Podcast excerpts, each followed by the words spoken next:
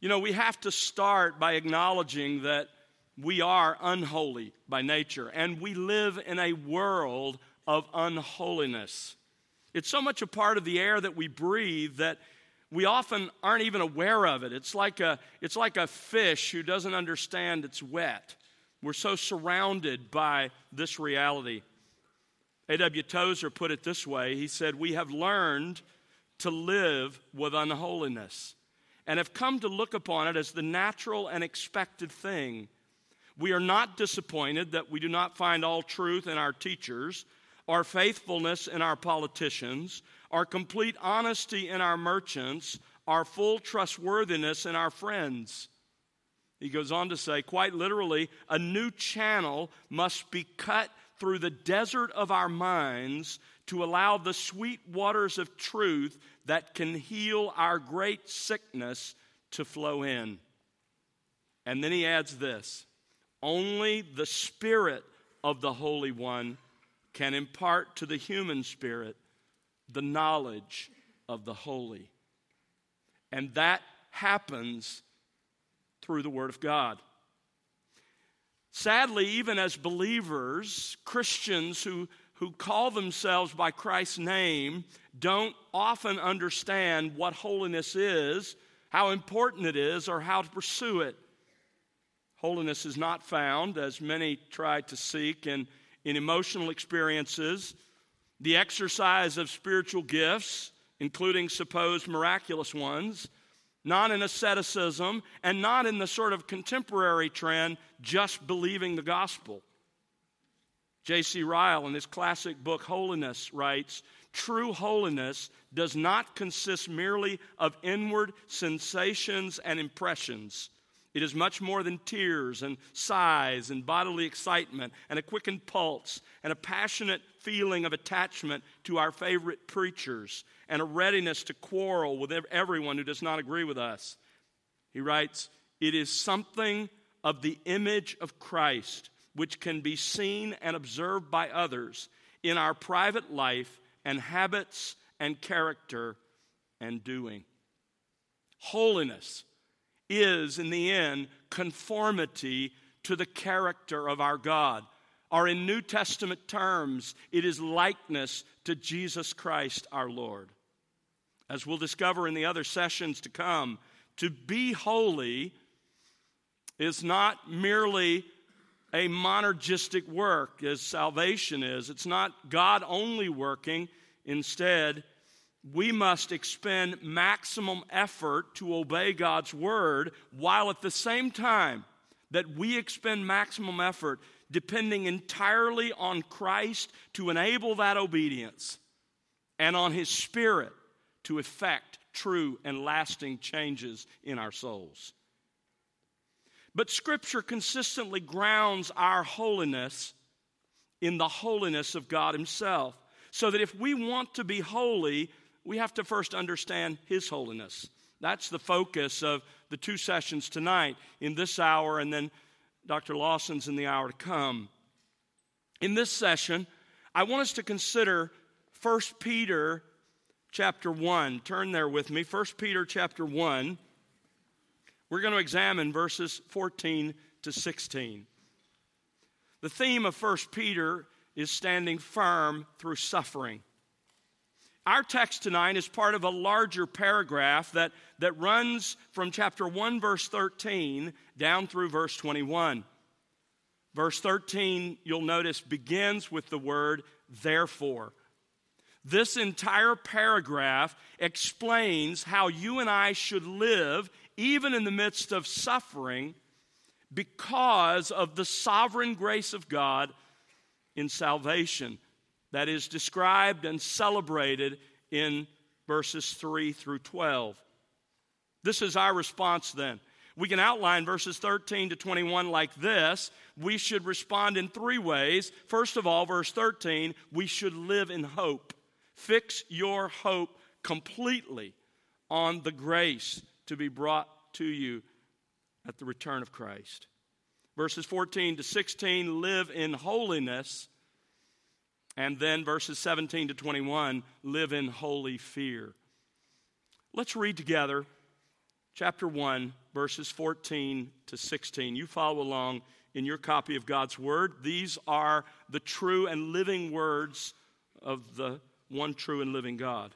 Verse 14 As obedient children, do not be conformed to the former lusts which were yours in your ignorance. But like the Holy One who called you, be holy yourselves also in all your behavior. Because it is written, You shall be holy, for I am holy. The theme of this paragraph is clearly expressed there in verse 16. You shall be holy. You is the second person plural pronoun. God is speaking, and He says, To all of you who are my people, you shall be holy. But why does holiness matter? Woven through these verses that I just read, there are five reasons that you and I should and must pursue personal holiness. I'm going to briefly work through the first four, but we're going to spend most of our time on the fifth and final reason. So let's look at the first four. The first reason that you and I should pursue holiness is that holiness is the goal of God's electing love. Look at verse 14. It begins as children. As children. Peter is obviously referring to our adoption into God's family. Go back to chapter 1, verse 1 he ends verse 1 by talking about the reality that we as believers are chosen according to the foreknowledge of God the Father. That doesn't mean simply that God knew beforehand, it means He predetermined to have a relationship with us as Father. God chose us because He had predetermined to love and adopt us. So, in reminding us that we are God's children, then, down in verse 14, Peter is reminding us of God's gracious electing love. And one of God's great purposes in choosing us for adoption was our holiness. Turn back to Ephesians chapter 1 in this classic text on election, Paul makes it so clear. He begins, of course, in verse 3 of Ephesians 1 Blessed be the God and Father of our Lord Jesus Christ, who has blessed us with every spiritual blessing in the heavenly places in Christ. And then he turns to the Father's work in redemption and specifically focuses on election. And he says, He, that is the Father, chose. Election is sovereign. God chose. It is individual. God chose us. It is in Christ. He chose us in Him. Election is unconditional. He chose us before the foundation of the world. And election is also intentional. From the middle of verse 4 down through verse 6, Paul identifies three purposes for God's choosing you, believer. Let's start with the second one in verse 5. He chose you for legal adoption. He predestined us, He predetermined our destiny to adoption as sons through Jesus Christ to Himself. He wanted to adopt you as His child. He chose you to that end. The third purpose for God's choice is in verse 6 it's God's glory, to the praise of the glory of His grace. But look back at verse 4 and you find the first purpose that Paul gives us here for election. He chose us so that we would be holy and blameless before Him. God chose us in eternity past so we would be holy B.B. Warfield writes There is no election to the rewards of glory which does not include in itself, as the indispensable means to this end, election unto the works of grace. We are elected to make it possible for us to be good. Yes, rather, to make it certain that we shall be good. Christian, God chose to set his love on you and to adopt you as his child so that you would be holy, so that as his child, you would become like your father. If you're a genuine believer and you love the Father who has set his love upon you, has, who has given his son, who has redeemed you, here is a huge reason for you to pursue holiness. Holiness is the goal of God's electing love. A second reason in our text that we should pursue holiness is that holiness is the result of the new birth. Holiness is the result of the new birth. Again, look at the beginning of verse 14. As obedient children. Now, I, I love the NAS, it's a great translation, but I think this translation can be a little misleading because the Greek text here literally reads, as children of obedience. As children of obedience. That's a nuance of difference, but it's an important one. Our translation sort of leads us to stress obedient conduct, and that's coming later in the text. But the original here stresses a character that is marked by obedience. That obedience is the natural consequence of our being His children, of our new nature. Ephesians 2 2 describes unbelievers as sons of disobedience. That's who we were. But with the new birth, obedience becomes the predominant characteristic of our new nature. The slavery to sin is broken. He writes his laws upon our hearts. He, he compels us to obedience. Peter refers to our new birth back in verse 3 he says, Blessed be the God and Father of our Lord Jesus Christ, who according to his great mercy has caused us to be born again. And through that new birth, our new nature is now characterized by obedience. Once sons of disobedience, now we are children of obedience. Look back in verse 1. Again, notice what he says. We were chosen, verse 2, to obey Jesus Christ both in the gospel call as well as ongoing as his disciples. So, down in verse 14, then, Peter is not commanding us here to obey. He will, but he is rather describing our new nature. We obey because of the new birth. You know, when you're born into a family, there are family resemblances.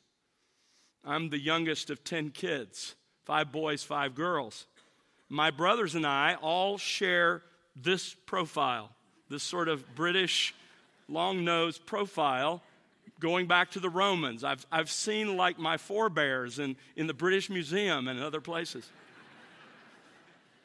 we share other common traits as well.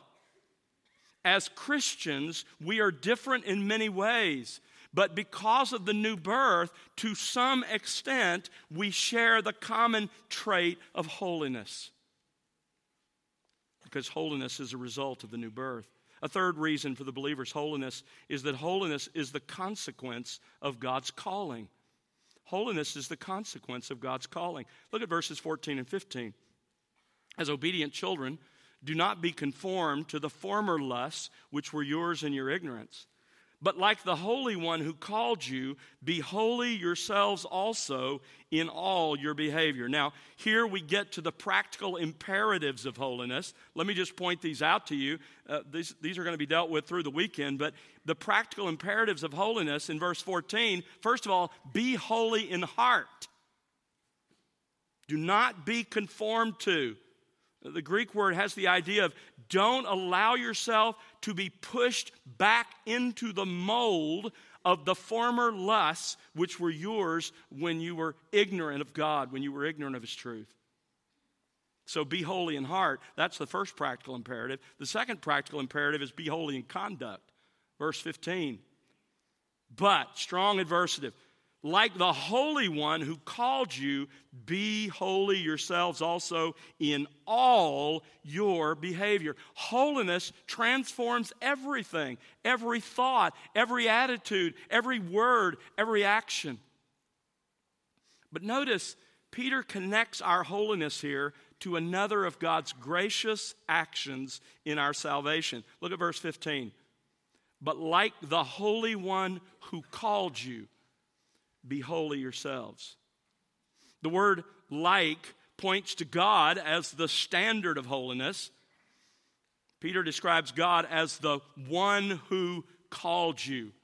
Of course, he's referring, as so often in the epistles, to the effectual call by which God calls sinners to himself through the gospel. He's, he's saying this listen, remember that the one who called you to himself on the day you came to Christ, the one who called you through the gospel, who awakened your dead heart, who drew you to himself, that one himself is the Holy One. He's the one who called you because he took the initiative and he called you to himself. Therefore, look down at chapter 2, verse 9. You are a holy nation, a people for God's own possession so that you may proclaim the excellencies of him who has called you out of darkness into his marvelous light. We are to live in holiness that is fitting for those the Holy One has called out of darkness into his marvelous light. Peter's fourth reason is that holiness is the command of Scripture. Notice verse 16 because it is written, You shall be holy, for I am holy literally because it has been written, it stands written, it's permanent. This is a timeless, inviolable truth of the moral universe. This, by the way, is Peter's first quotation from the Old Testament in this letter. And this quote occurs in several places in the book of Leviticus. You know, the, the place where New Year's resolutions to read through the Bible go to die. And that's a shame because that's a, a beautifully ho- wonderful book. The theme of the book of Leviticus is holiness. And the first half tells us that the only way to approach a holy God is through sacrifice. And the second half tells us that the only way to walk with a holy God is to walk in holiness. The word holy occurs more often in Leviticus than any other book, over 90 times. Over 50 times, the motive for holiness is expressed as I am Yahweh, I am your God. And five times, the motive for holiness is because I am holy. Holiness is clearly not a new requirement, it's always been God's requirement for his people. And a compelling argument for our holiness is that the scripture, Old and New Testament, repeatedly commands this of God's people. Now, that brings us to the fifth and final reason for holiness, and where I want to focus the rest of our time together. And that is this holiness is the character of our God. Holiness is the character of our God. Verse 16 says, Because it is written, You shall be holy, for I myself am holy. Our passage actually builds to this. It builds to this quotation from Leviticus, and it builds to God's own assertion about his character. I myself am holy. The primary reason that we should pursue holiness is the character of God Himself, God's own perfect holiness. Notice, by the way, that God does not say, Be holy as I am holy, an impossibility since He alone is absolutely holy. Rather, we are to be holy for or because our God is holy. Our holiness as His people is grounded in God's own holiness. What does it mean to be holy? The primary Hebrew word for holy is kodesh, from the root that means to separate. Holy means to be set apart, to be distinct, to be different. The Greek words hagios and hagiazo carry the same idea. In its ceremonial sense, The Hebrew word described things set apart from the, the mundane and profane for special use. It's used of persons. Angels are called holy, priests are called holy, prophets, kings, Israel. It's used of places Mount Sinai, Mount Zion, Israel's land. It's used of objects the tabernacle, the altar, the sacrifices, the temple. How are they holy? Well, a temple is holy because it is different from other buildings. It has been set apart from others for a particular reason. Priests are holy because they are different from other men. Sacrificial animals are holy because they're different from other animals. But when we say God is holy, what do we mean? We mean God is Himself different from every creature and everything in His creation. God's holiness is one of His attributes, or better, one of His perfections. But in one sense, holiness is unique. Gerhardus Vos puts it this way He says it's not really an attribute to be coordinated with the other attributes distinguished in the divine nature. It is something coextensive with and applicable to everything that can be predicated of God. He is holy in everything that characterizes him and reveals him. Holy in his goodness, holy in his grace, no less than in his righteousness and wrath. God is separate from, distinct from creation and humanity. You see, although God is immanent, that is, He is approachable. He is accessible to us as Abba Father. Scripture also teaches that God is transcendent, He is exalted far above all things. When we say God is transcendent, we mean that He is unparalleled, He is unrivaled, He is unequaled, He is incomparable. And His transcendence is captured in the perfection we call His holiness. Now, God is holy or transcendent in two related but distinct ways. He is separate or transcendent in his majesty and in his purity. Scripture uses the same word groups for both concepts. Holiness describes both his separateness from us as creatures and from us as sinners. So let's take that apart for a moment. First of all, when we say God is holy, we mean that he is separate or transcendent in his majesty. He is separate or transcendent in his majesty. He is distinct from, exalted above everything else in the universe. Exodus 15 11, who is like you among the gods, O Yahweh? Who is like you, majestic in holiness? 1 Samuel 2 2, puts it so beautifully there is no one holy like the Lord. Indeed, and here's a definition of holiness in this sense there is no one besides you. Isaiah 40, verse 25, to whom then will you liken me that I should be his equal, says the Holy One. Hosea 11, 9, I am God and not man, the Holy One in your midst. God is exalted in his absolute perfect majesty, beyond what you and I could ever imagine or conceive. But when we get just a glimpse of it in God's revelation, we respond like Job did after those four chapters of God lecturing him about his greatness. We also heard of him by the hearing of the ear, but when we see him, in the pages of Scripture, we repent in dust and ashes. When we say God is holy, we not only mean, however, that he is separate or transcendent in his majesty, we also mean he is separate or transcendent in his moral purity.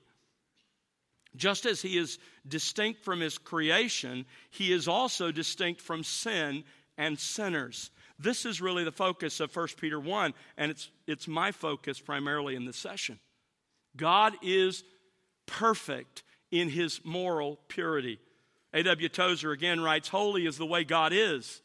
To be holy, he does not conform to a standard, he is that standard. He is absolutely holy with an infinite, incomprehensible fullness of purity that is incapable of being any other than it is. When we say God is separate or transcendent in his moral purity, we're really, again, making two declarations about God. So let's take the, the reality of his moral purity and break it down into two basic declarations that we're making about God. Positively, we're saying, to, to borrow the words of the Westminster Shorter Catechism, we are saying positively that he is infinitely, eternally, and unchangeably morally perfect. He is morally perfect. Matthew 5 48, Jesus says, Your heavenly Father is perfect. Just let that settle into your minds for a moment. Your heavenly Father is perfect. But negatively, when we talk about his transcendent, majestic purity, negatively, we're saying that he is infinitely, eternally, and unchangeably separate from sin. James 1:13 let no one say when he's tempted I am being tempted by God for God cannot be tempted by evil and he himself does not tempt anyone. There's one New Testament passage that equally stresses both of these declarations about God the positive one, that he is morally perfect, and the negative one, that he is without sin. And I want us to turn there and see it. Turn back with me to 1 John chapter 1. 1 John chapter 1. John writes, This is the message. 1 John 1 5. This is the message. John uses that expression several times in his letter. The way it's constructed in Greek emphasizes both the continuing existence and the importance of this message. This is a crucial, foundational truth that the apostles received from Christ, our Lord, about our God. This is the message we have heard from him and announced to you. That, here's the content of the, of the message the apostles had heard from Jesus God is light, and in him there is no darkness at all. It's one unified message, but it consists of two parts that make exactly the same two declarations about God we just mentioned a moment ago. Let's look at it. First of all, positively Positively, our Lord teaches us here that God is morally perfect. Verse 5 says, This is the message God is light. This is one of three assertions that John makes about the nature of God. In John 4 24, he says, God is spirit. 1 John 4 8 and 16, God is love. And here in 1 John 1 5, God is light. It explains what God is inherently. This is his nature. John remembered Jesus our Lord making this statement along with similar ones, such as in John 17 11, where Jesus refers to God as Holy Father. Our Lord didn't teach his disciples that our God has light or gives light, but that God is light. God's nature is light. There is no other figure in the material world that could present the idea of perfection so clearly and fully as light. But what does it mean that God in his nature is light? Well, in John's gospel and here in his first letter, he uses light and darkness in two primary ways. Sometimes he uses it intellectually. Light is truth and darkness is falsehood and error. Uh, John 8 12, for example, he, he uses that play. Other times, he uses these, these two words, light and darkness, morally. And light is moral purity or holiness, and darkness is evil and sin. And here in our in this passage, that, that's clearly what he's emphasizing because sin is the darkness in this passage. So therefore, the emphasis here is on God's moral perfection. God's moral perfection, think about this for a moment. God's moral perfection is like blazing, blinding white light without even the slightest shadow. Every thought God has ever had, every word He has ever spoken, every single action God has ever taken perfectly corresponds to His own holy character. God is holy, He is morally perfect, the sum of all moral excellence. Stephen Charnock writes Power is God's hand or arm, omniscience His eye, eternity His duration, but holiness is His beauty. Holiness is His beauty. So, positively, then, John teaches here that God is morally perfect. But negatively, he teaches us that God is completely without sin. Look again at verse 5 of 1 John 1. God is light. There's the positive side. Here's the negative. And in him there is no darkness at all. Now, this is not redundant, it's making a further point about God's nature. Literally, the Greek text reads, and this is wooden, but I think you'll get something of the flow. Literally, it reads this way and darkness in him not is not at all. Darkness here is sin. And the last Greek word in that sentence literally means not one. There's not one bit of darkness in God, not a single trace of darkness, not one sin ever. You see, in our universe, there are degrees of light and darkness. Think about it. You go outside here in the Texas summer when it's uh, 105 and there's not a cloud in the sky and it's, it's noon and the sun is at its highest and brightest point, and even though you can't even look at the sun for a moment without it temporarily blinding you, you look around you on this planet and there are shadows. Even on the surface of the sun, the brightest thing that you and I experience in our world, there are sunspots that are darker. But John wants us to know that God isn't like that. He is light unlike any we know. There, there's not even a hint of a shadow in God's character. He is nothing but light. He is utterly separate from sin and evil. That's why God hates sin and must punish all that is sinful.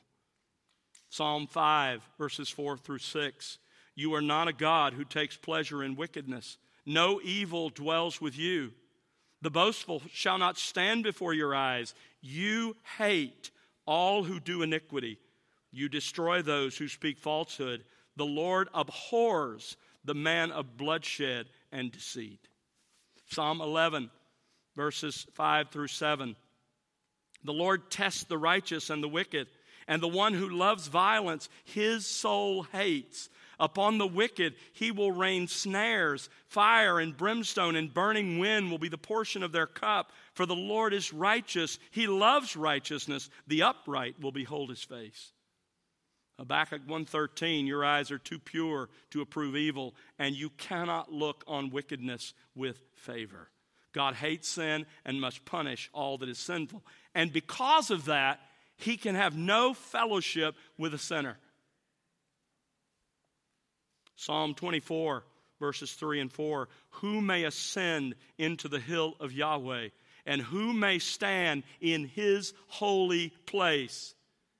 He who has clean hands and a pure heart Isaiah 59 2, your iniquities have made a separation between you and your God, and your sins have hidden his face from you so that he does not hear.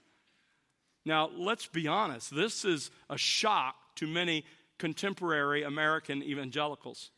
In fact, A.W. Pink writes this The God which the vast majority of professing Christians love is looked upon very much like an indulgent old man who himself has no relish for folly, but leniently winks at the indiscretions of youth. But the word says, You hate all who do iniquity. If you doubt that, just think for a moment about the greatest illustration of the holiness of God in human history. It's the cross where a holy God punished his own son when he bore our sins in his own body on the tree. Tragically, the unbelievers around us do not believe in God's holiness. They blindly hope. And, and maybe you're here tonight and you have some thought that, that God's love is somehow going to override everything else. Listen, God's response to that is found in Psalm 50, verse 21. You thought that I was just like you, and He's not. So, why is God morally compelled to hate evil? Why? There are a couple of clues to that. One of them is interesting. The, the, we, we can see it even in the English word for holy. The English word holy comes from the Anglo Saxon word halig, from hal, which means whole or well. That, that word, and the reason it made its, its way into English that way, is it's making the point that to be holy is to be spiritually healthy, and evil is a moral illness that leads to death. Again, one author writes Since God's first concern for his universe is its moral health, that is, its holiness, whatever is contrary to this is necessarily under his eternal displeasure. To preserve his creation, God must destroy whatever would destroy it.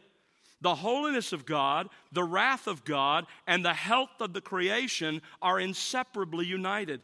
God's wrath is his utter intolerance of whatever degrades and destroys. He hates iniquity as a mother hates the polio that takes the life of her child. But we can go even further.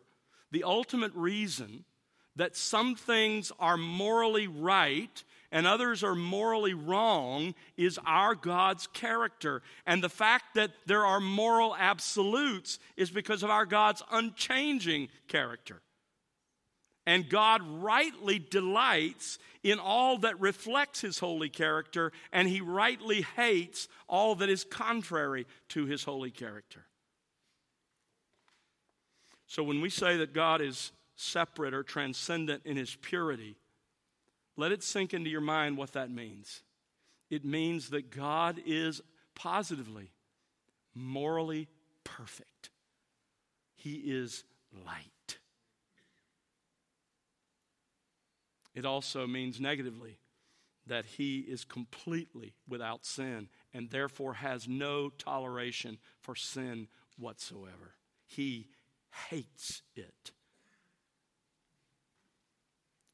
It is written, you shall be holy, for I am holy. Let me give you, as we close this session together, three implications of our study tonight. Three implications that grow out of what we have learned. Number one, God's holiness demands that he must first redeem a sinner to have a relationship with him. God's holiness demands that he must first redeem a sinner to have a relationship with him. Turn over a few pages if you're still in 1 John to 1 John 4 verse 9.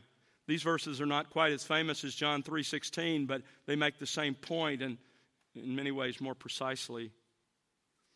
1 John 4 verse 9 by this the love of God was manifested in us that God had sent his only begotten son into the world here it is so that we might live through him. We who were spiritually dead might come to life. We might have a relationship with our Creator.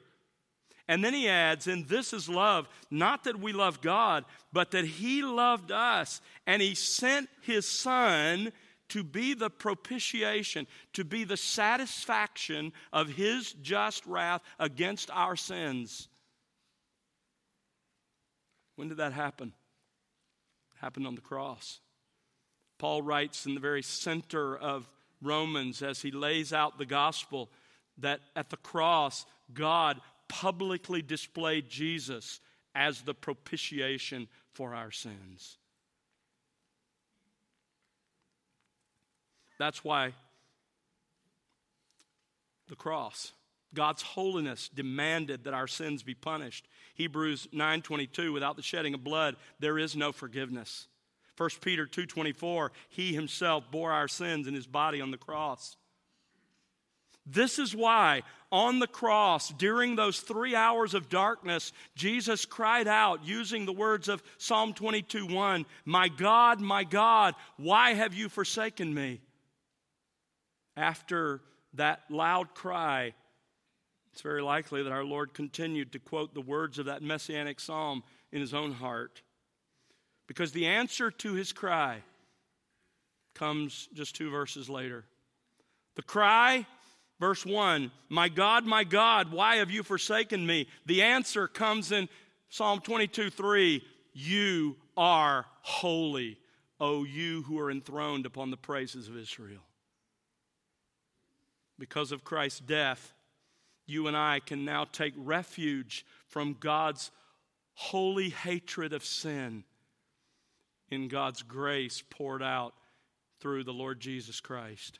Listen, if you're here tonight and you have never repented of your sins and believed in Jesus Christ, don't believe the lie that God grades on a curve, that you're going to make it to the judgment and somehow you're going to sneak in because you're good enough. God is perfectly holy. He hates sin and He hates your rebellion against Him. And the only way that He, as a holy God, can allow you into His holy presence is if He first redeems you and makes you His own through His Son.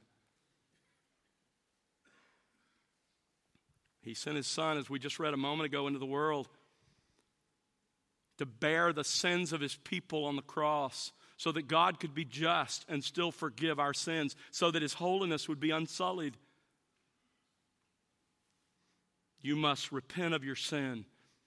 You must turn from those things that are contrary to the holy nature of the God who created you and gives you life, and you must believe that gospel. It's the only way that unholy sinners like us can ever be reconciled to a holy God. It's through his Son and his Son's life, death, and resurrection. There's a second implication, and that is God's holiness demands holiness of all who want to have fellowship with him. Go back to 1 John 1. This is the very point he makes here in context. Verse 5 God is light, there's no darkness in him. Verse 6 If we are saying, if we are claiming that we have fellowship with God, that we know God, and we're living in fellowship with God, and yet we are habitually walking in the darkness in sin, we lie and do not practice the truth. But if we are walking in the light as the pattern of our lives, as He Himself is in the light, then we truly have fellowship with one another, and the blood of Jesus, His Son, keeps on cleansing us from all sin.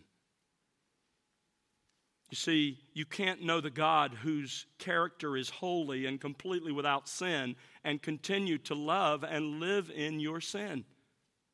Be holy, for I am holy. As his children, he calls us to imitate him. Matthew 5:48, our Lord says, "Be perfect as your heavenly Father is perfect." Ephesians 5:1, "Be imitators of God as beloved children." He demands that as his children, whom he's redeemed, that we reflect his values, his priorities, his thoughts, his attitudes, and we act as he would act, as he would want us to act. You say, what does that look like? Well, you're going to learn more about that through the weekend. But let me just say it this way if you want to see what holiness looks like in real life, then there are several ways you can get there. Study God's moral law, study the, the two great commandments to love God with all your heart and to love others. Meditate on the fruit of the Spirit in Galatians 5, which is the fruit the Spirit produces. Why? Because it's a reflection of the character of our God. And above all, study the life of our Lord, the perfect reflection of God's holiness.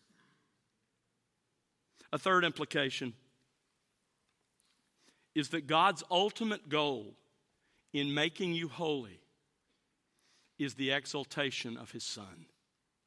God's ultimate goal in making you holy is the exaltation of his Son. You see, Jesus our Lord manifested God's holiness perfectly. In John 6 69, Peter said to Christ, We have believed and have come to know that you are the Holy One of God. We see God's holiness most clearly in Jesus Christ. To be holy, then, is to be like Jesus Christ. And, folks, here's the punchline that has always been the Father's plan. Turn to Romans, Romans chapter 8, verse 29.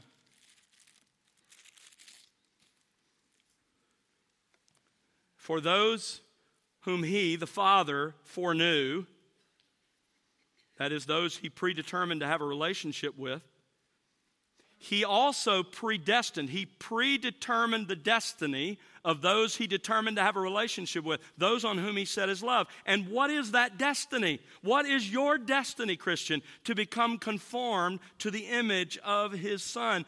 God wants us to be holy because he wants us to be like his son. That's why he chose us in eternity past. But why does he want us to be like Jesus? Look back at Romans 8 29. He predestined us to be conformed to the image of his son so that, here's the reason, so that Christ would be the firstborn, the preeminent one among many brethren. You see, the goal of the eternal plan of redemption was to create a redeemed humanity that would be just like Jesus redeemed sinners who will forever love him and worship him, and over whom he will reign graciously as our shepherd king forever. Christian, God chose us so that we would be holy, so that we would be just like Jesus in our moral characters. And through our likeness to Jesus, and through our love and worship of Jesus, two things would happen. First of all, Jesus will be forever exalted and glorified as we reflect his perfect image. And secondly, we have the great privilege of enjoying eternal fellowship with the Father and the Son and the Holy Spirit. Those are the ultimate goals of our holiness. Holiness is about the exaltation of Jesus Christ our Lord by reflecting his moral character in ours. And it's about the eternal fellowship that in God's amazing grace we get to have with him. You shall be holy, for I am holy. Let's pray together.